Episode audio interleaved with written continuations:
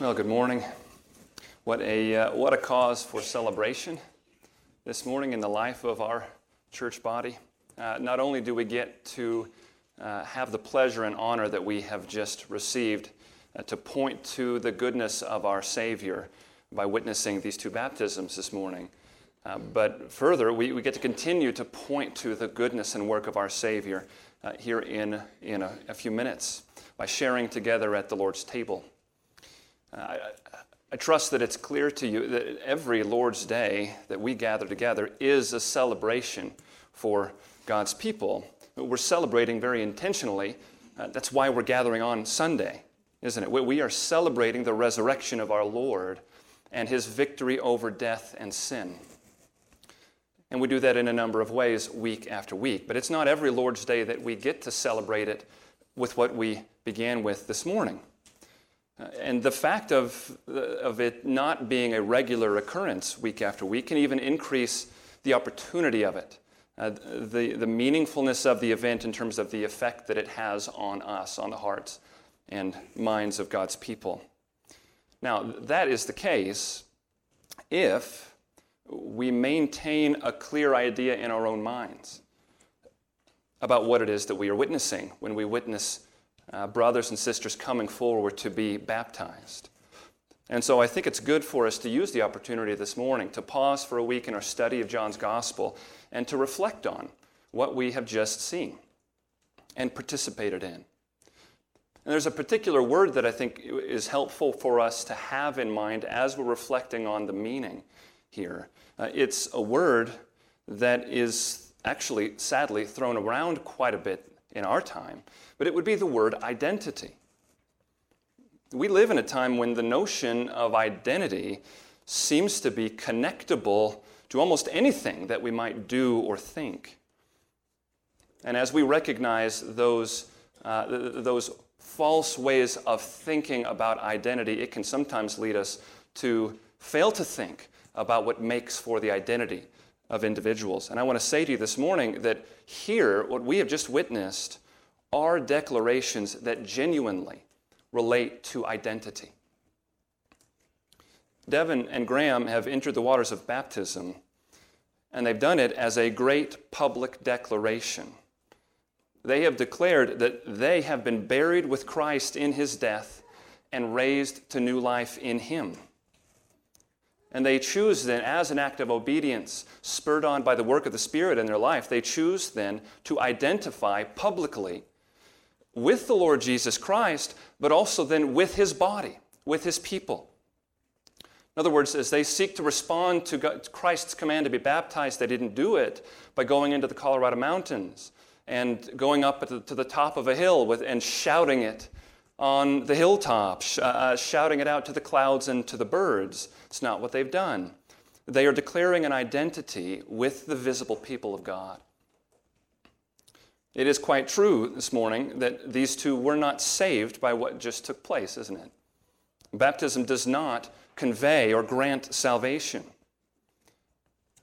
And yet, as we begin here to look at God's Word and what it would say to us about uh, what we have just witnessed, it is interesting and I think helpful for us to begin by noticing that baptism, as it's described in the New Testament, is often mentioned amid descriptions of God's saving work. Just to give you a few examples of what I'm talking about, listen to the wording of these passages. Acts 2, verse 38 Peter said to them, Repent and be baptized, every one of you, in the name of Jesus Christ, for the forgiveness of your sins and you will receive the gift of the Holy Spirit. Mark 16, 16. Whoever believes and is baptized will be saved, but whoever does not believe will be condemned. Now, think about that one, because you have two halves to that statement, don't you? Whoever believes and is baptized will be saved, but whoever does not believe will be condemned. That second half of the statement is very important for us in understanding clearly the point that's being made. What, what that helps us to see is that the crux of the matter is belief, not the baptism. Baptism is the identification with Christ as my Savior publicly, not being ashamed of Him, but declaring what He has done and to whom I now belong. But you can hear in the way that that verse is stated that such a public identification with Christ is simply assumed on the part, uh, to, to be present on the part of those who believe, the part of those whom God has saved. What we see as we continue this morning as well is that the Bible does not recognize the scenario of a person being born again by the power of the Holy Spirit, connected to the life giving vine that is Christ, adopted into the family of God, and then choosing to remain hidden from sight, not accompanying that faith inwardly expressed with an outward expression, a confession of Christ. That confession is significant. It's that confession that's spoken about in Romans chapter 10, verses 9 and 10. Paul says this If you confess with your mouth that Jesus is Lord and believe in your heart that God raised him from the dead, you will be saved. For with the heart one believes and is justified, and with the mouth one confesses and is saved. You don't see there two different ways of salvation or anything like that. You see two sides of the coin of salvation. What does God do in me as he brings me to life from the dead? He leads me to confess in my heart and to confess with my mouth. Further, we read in 1 Corinthians 12, verse 13, these words.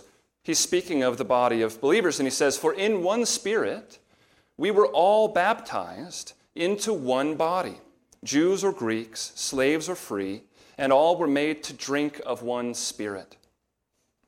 So I hope you can see, just initially this morning, as I survey those statements, that very clearly baptism is spoken of in the New Testament in contexts where God's saving work is described. So then the question for us to be very clear on is the how question. How does baptism relate to our salvation?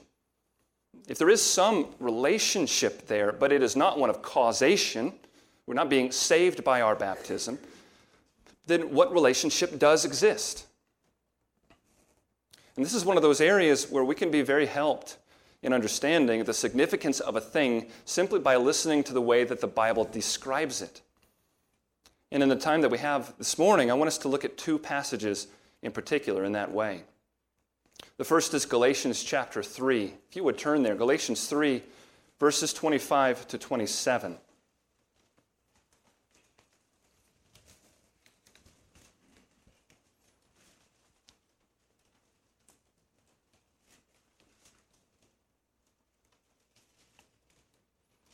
This is the word of the Lord through the Apostle Paul to the Galatians. He says this, beginning in verse 25 But now that faith has come, we are no longer under a guardian.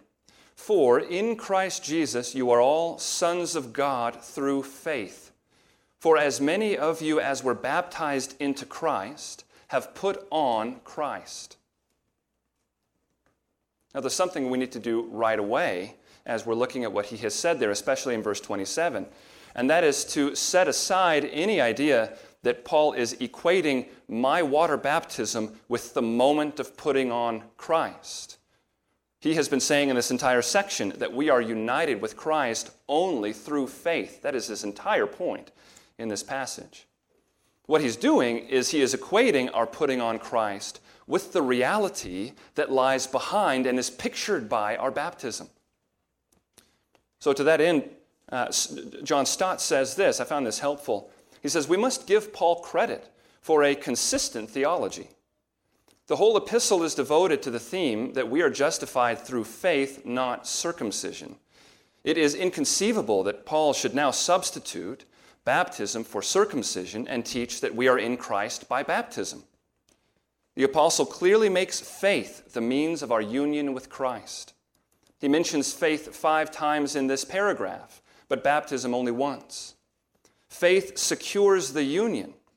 Baptism signifies it outwardly and visibly. Thus, in Christ, by faith inwardly, verse 26, and baptism outwardly, verse 27, we are all sons of God.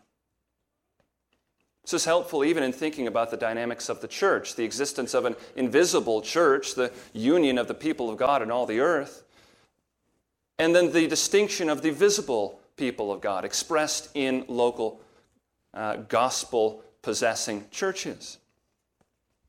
Now, there's something that we should not miss here in what Stott has said and what we're reading in Galatians 3, and that is that baptism serves to signify or demonstrate the reality of our union with Christ. That's, that's what the picture is for. As Paul is describing it, he is not being clever.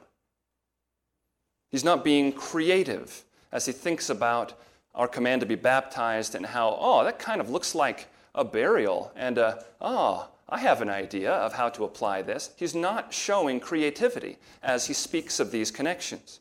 He has chosen to describe it this way because this is exactly what the physical sign of baptism exists for.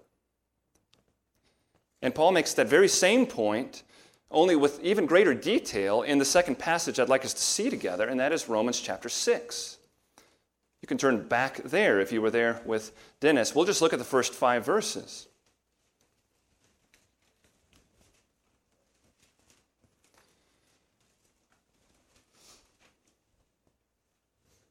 A famous set of statements by the Apostle Paul, and rightly so. The kind of thing very good for believers to commit to memory, to be able to recall as, mean, as God's means of encouragement. Here's what we read there What shall we say then? Are we to continue in sin that grace may abound? By no means.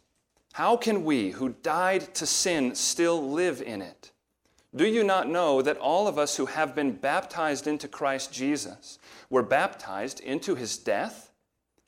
We were buried, therefore, with him by baptism into death, in order that, just as Christ was raised from the dead by the glory of the Father, we too might walk in newness of life. For if we have been united with him in a death like his, we shall certainly be united with him in a resurrection like his. And you hear, even in the description, you hear what is being put on display visibly as we follow our Lord in baptism. Now, what we've just read really shows, if you notice it, the same point that we saw in the book of Galatians, but it seems to me with even more clarity and fuller explanation. Our identification with Christ, uh, called baptism into Christ, is what is pictured by our water baptism. And thus, our water baptism declares the following to witnesses. You can see it here. Verse 3 that we are united to Christ Jesus in his death. Verse 4 that we are united to Christ Jesus in his burial. Verse 4 that we are united to Christ Jesus in his new life. I mean, what we're making here is a statement of a real and efficacious union with Christ. A union that strongly impacts, shapes, drives what the subsequent life of that believer is going to look like. The church joins with that one in confession and says, This is a picture of what the work of Christ looks like in the life of a human being on earth. You want to know what a Christian looks like? Look to this person. This isn't what Christ looked like because we're not claiming a sinless perfection, are we? There is no picture of sinless perfection represented in any of us, and never will be, as John makes very clear. But what we find is a statement of a picture of dissatisfaction with the sin that remains. Leon Morris described it once this way. I've always appreciated how he said this. He says, he is saying that it is quite impossible for anyone who understands what baptism means to acquiesce cheerfully in a sinful life. The baptized have died to all that. What we find as we chase after Christ as uh, recreated uh, children of God is we find not perfection, but we do find the presence of grieving over our sin. I mean, we sense that something is not as it ought to be. We feel awkward in our sin. Something's not right until a day that I'm promised is coming when my sin will be put away from me once and for all. And I begin to long for that day Who will set me free from the body of this death? Thanks be to the Lord God through his Son, Jesus Christ. And as I walk with Christ in this life, some things will be seen in me. Even as I stumble and fall, there will be confidence in the finished work of Christ that leads me never to despair in that, but to always get up and to continue the fight. There will be hatred of sin. My humility towards our merciful God will grow as I continue to see just how, just how kind He has been to me in bearing with me, in loving me when I was yet His enemy. When I first come to Christ, I appreciate that, that He saved me when I was yet His enemy. But a few decades in, I already have a much better sense of just how wretched was the creature that He looked on and chose to love in His Son. In my pursuit of Christ, I will be working to put sin to death. And if all of this that we're describing uh, the, the state of things without the Lord Jesus Christ, the impact of his work in my place, the working out of that in terms of God's promises to his children, if that's starting to sound like something of a gospel presentation, that's because the gospel is exactly what is put on display in the ordinances that God has given to his church. It's almost like he had a plan for his people to be reminded of these things on a regular basis as we live together in fellowship. It's almost like that. Thank you for laughing. I always worry that maybe my sarcasm sometimes won't get across. That was sarcasm there. Think of what all of that says. We have a need for restoration and cleansing. We have been, it was talked about in Sunday school this morning, we have been, by our sin, defiled. We can't get it off. There's a need for restoration. There's the freedom and necessity to utterly rely upon Christ, not to help me out, but to bring me to life from the dead. There's the reality of true rescue by my union with Christ. Not because of anything I could do. If I could do, then Christ came and died for no purpose. So there's the reality of genuine rescue by union with Christ. That's what these two brothers have declared to be the reality this morning in their own lives. So now there's another question for us to consider because we're gathered here this morning. We have just witnessed these things. Where do you come in in a service like this morning? Are you just a spectator? I hope that you don't think of yourself that way. The answer is those brothers and sisters in Christ who are here this morning are far from spectators. You are commanded, as the witness of what has been done this morning, to do some things.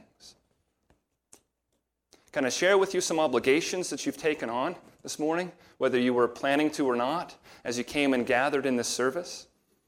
Here are some obligations. You are commanded by the Heavenly Father to rejoice.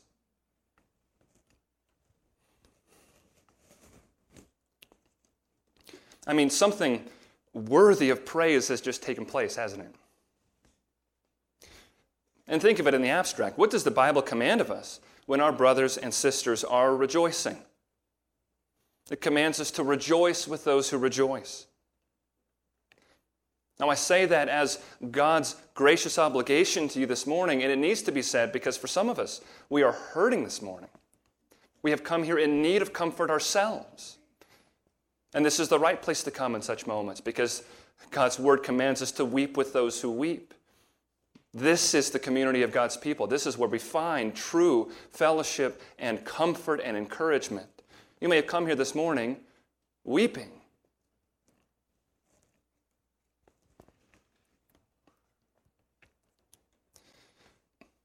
And so you've come with legitimate need to be met with love and comfort and encouragement yourself. But here's what I would say to you whatever your burden is this morning, which is not at all diminished by this, you are given here an opportunity. And in fact, are exhorted to fight the fight that's necessary to express joy today for your brothers in Christ and for their families. This is just one of the many incredibly blessed ways that our Lord deals with us so gently as He puts us in situations and commitments and places that really force us to look outside of ourselves, to not live simply for ourselves or in response to our own circumstances. Those things are real, they matter. But I have been called to die to myself, haven't I? And He graciously gives us opportunities and means to really express that. I'll tell you, there's nothing so much of a bondage than a life that is lived in a navel gazing position. Thanks be to our God that He doesn't leave us there. We have an obligation to rejoice this morning. Here's another. And this is, we could say it in a very general way. We must sense our obligation as witnesses to this public declaration. What I mean by that is this you've now heard their identity in Christ publicly declared. They're going to live out the rest of their lives now. And at many points, they may have need for people to come alongside them in the future. Brothers and sisters who are not in this room, I trust God will use many to do that in all of our lives and in their lives. But my friends, you you alone have a memory,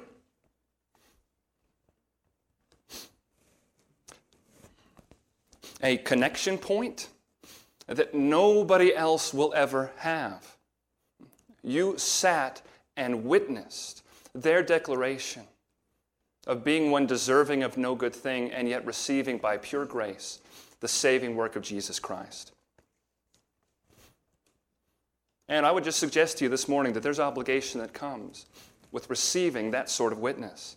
If someday they are overcome with burdens, they're being maybe tempted to doubt God's promises or His goodness, you may do in a unique way, what the biblical authors do often. You may remind. You may remind them of what they themselves have seen and affirmed and declared to you this morning.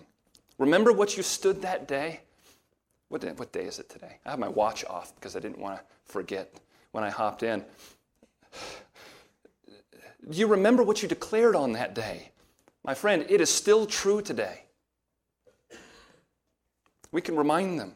If someday they are wandering from the Lord, we can remind them of this day. And I don't mean that in the way that is so often thought of, that is so inappropriate. We would never remind them as they are living in a season of rebellious callous sin, we would never say to them, you know, it's okay.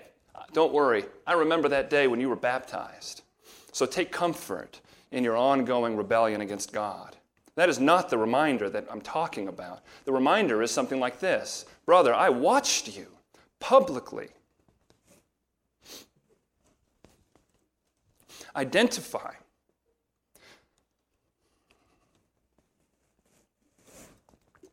with the Lord Jesus Christ, as dead in Him and alive only in Him, how could you now dishonor Him in this way? You turn around and you go back. All God's children will bring that loving rebuke to them if they are in times of rebelliousness, but none of them will be able to say what you say. I remember what you confessed that day. You were walking away from that confession. That's a special thing. Finally, in terms of obligation that God's people have in occasions like this, we could say it this way We are all obligated this morning to remember that we all have that same obligation with all of our brothers and sisters in Christ, that we worship together with, that we covenant with to do life together as God's church.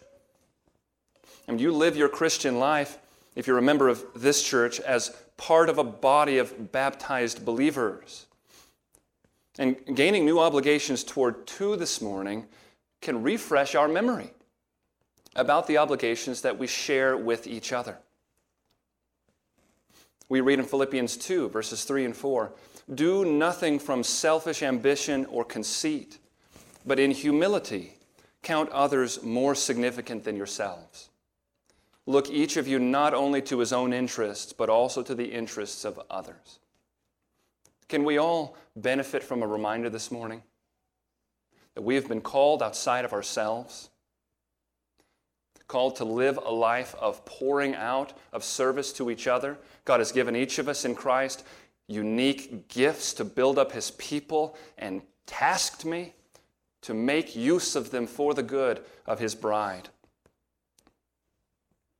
We are to be reminded this morning of the obligation that we share joyfully with one another. Isn't it wonderful to look around a room like this and to remember there is a whole family of God's people who have committed, been brought by God Himself to encourage me, to speak into my life, to pray with me,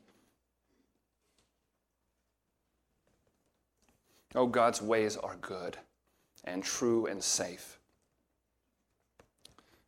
And now that we've had the great privilege to hear the testimony of God's work in the lives of these two brothers of ours, we now have the privilege as well of joining together corporately in remembering and proclaiming Christ's death through the Lord's Supper, through the elements that I have in front of me here celebrating the Lord's Supper. The church is often called this communion, the communion table. Because this is exactly what we do as we share in this meal together. And it's something we do together by God's very design. We say many things when we share in the Lord's Supper together. We call Christ publicly, visibly, the source of our true spiritual nourishment. We proclaim together his death when he sacrificed himself for us that we might be washed pure by his blood of all defilement. We proclaim together our membership in the blessed new covenant because that covenant is inaugurated through Jesus' blood, as we're about to hear. That blood is what the cup will signify. As Jesus tells us when he says, This cup is the new covenant in my blood. Let me invite you now, let's begin to prepare our hearts and minds for the Lord's table as we sing together.